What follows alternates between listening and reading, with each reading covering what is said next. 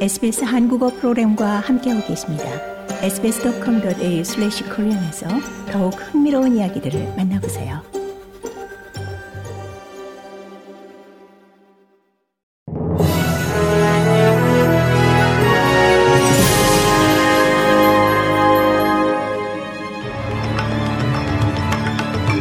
(2월 21일) 화요일 저녁에 SBS 한국어 뉴스 간추린 주요 소식입니다.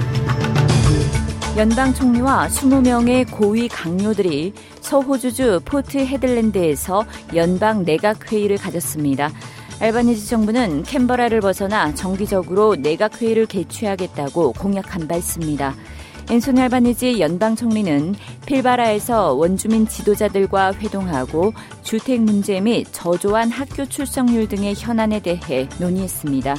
또한 정부 지원금을 현금으로 인출할 수 없는 직불 복지 카드를 복원하는 것은 반사회적 행동 해결에 거의 도움이 되지 않는다는 입장을 재확인했습니다. 테스마니아주에서 놀이기구 jumping castle 사고로 사망한 6명 아이들에 대한 사인 규명이 핵심 문서 제출 등의 문제로 지연되고 있습니다. 테스마니아주의 직장안전규제청 WorkSafe는 전문가 보고서를 포함해 자체 조사로부터 얻은 핵심 내용이 담긴 문서를 넘기길 거부하고 있습니다.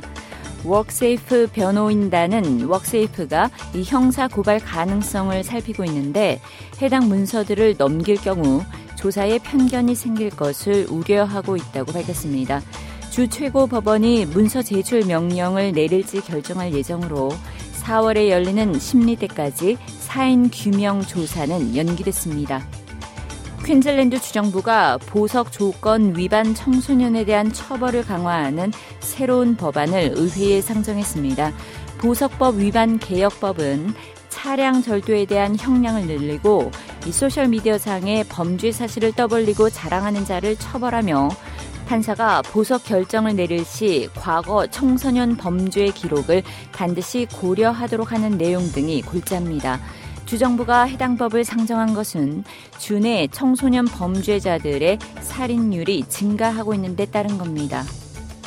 튀르키에서 현지 시간 20일 규모 6이 넘는 지진이 또 발생해 지금까지 8명이 숨지고 680여 명이 다쳤습니다. 유럽 지중해 지진센터는 이날 오후 8시 4분 튀르키예 동남부와 시리아 서북부 접경지에서 규모 6.3의 지진이 발생했다고 밝혔습니다. 이번 지진은 지난 6일 지진으로 큰 피해를 본 하타이주 안타키아로부터 남서쪽 16km 지점에서 발생했습니다.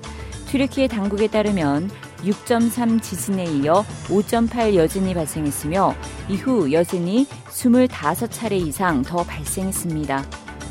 고국에서는 윤석열 대통령이 건설 현장에서 일어나는 폭력과 불법 행위에 대한 엄정 조치를 당부했습니다. 건설 노조를 겨냥한 것으로 검경과 정부 부처가 협력해 불법 행위가 근절될 때까지 강력히 단속하라고 지시했습니다.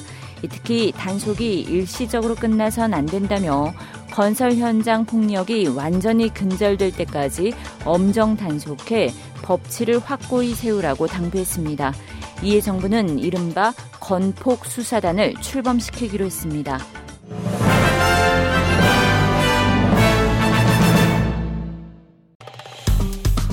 좋아요, 공유, 댓글, SBS 한국어 프로그램의 페이스북을 팔로우해 주세요.